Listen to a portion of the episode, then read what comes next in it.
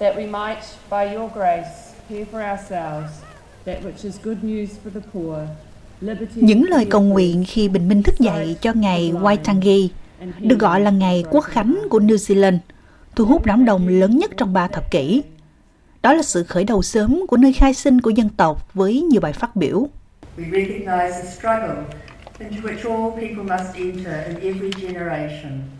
Chúng tôi công nhận cuộc đấu tranh mà tất cả mọi người phải tham gia trong mọi thế hệ vì tất cả những người đến bờ biển này có thể được đưa vào hiệp ước, được soạn thảo, tranh luận, đồng ý và ký kết tại đây, tại Waitangi.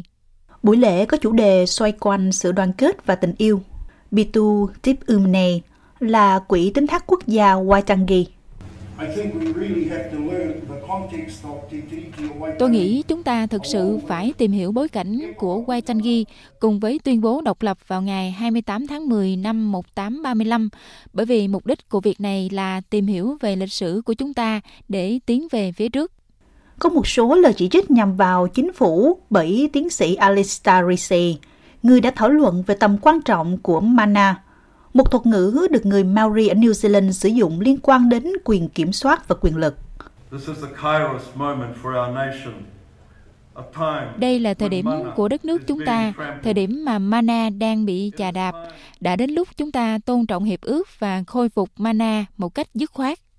Thủ tướng New Zealand Christopher Luxon cũng đọc kinh thánh.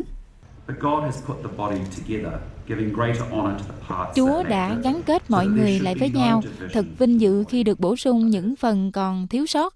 Không có sự phân chia ở đây, gắn kết với nhau như là các bộ phận của cơ thể đều phải được quan tâm như nhau.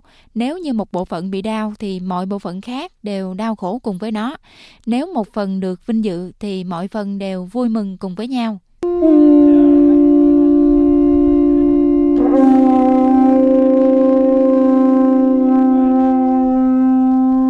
Và khi mặt trời lên, lễ hội trở nên náo nhiệt hơn.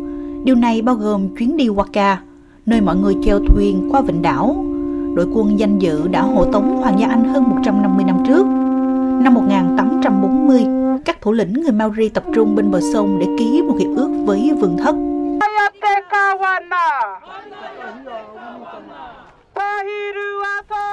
Ngày nay, nhiều hậu duệ của họ cảm thấy rằng hiệp ước đang bị liên minh đe dọa với nhiều tháng biểu tình lên đến đỉnh điểm. Và những người biểu tình tham gia đều mang thông điệp hãy tiếp tục phản kháng. khá lớn, khá ảnh hưởng đến người dân của chúng tôi. Và để bắt đầu cuộc tuần hành thì chúng tôi đã đến đây khoảng 8 giờ vào tối Chủ nhật và có cảm giác như đây là năm mà chúng tôi phải có mặt ở Waitangi. Pretty big, pretty impactful on our people and um, Ngày quay Tangi đối với tôi có nghĩa là à, nó là một sự kết hợp của nhiều thứ. Nó tương tự như là Australian Day, nhưng nó cũng thể hiện sự kết hợp của hai nền văn hóa, văn hóa phương Tây và văn hóa của chúng ta. Haikoi còn được gọi là cuộc tuần hành phản đối, là cuộc tuần hành lớn nhất trong nhiều thập kỷ. Cuộc tuần hành bắt đầu chỉ với vài trăm người đi bộ trong 5 ngày, khoảng 200 km, và đón khách trên đường đi nhưng họ đoàn kết chống lại các chính sách mới của chính phủ mà họ cho là chống lại người Maori. Một người biểu tình đã nói chuyện với SBS News thông qua một thông dịch viên về suy nghĩ của họ với chính phủ mới. Tôi không chắc là liệu họ có lắng nghe hay không. Tôi không chắc là liệu sẽ có những thay đổi tích cực hay không. Sẽ rất là thú vị để xem điều gì sẽ xảy ra với sự thay đổi của chính phủ. Vậy thì ai biết được chính phủ này sẽ như thế nào? Chúng ta hãy cùng chờ xem nhé.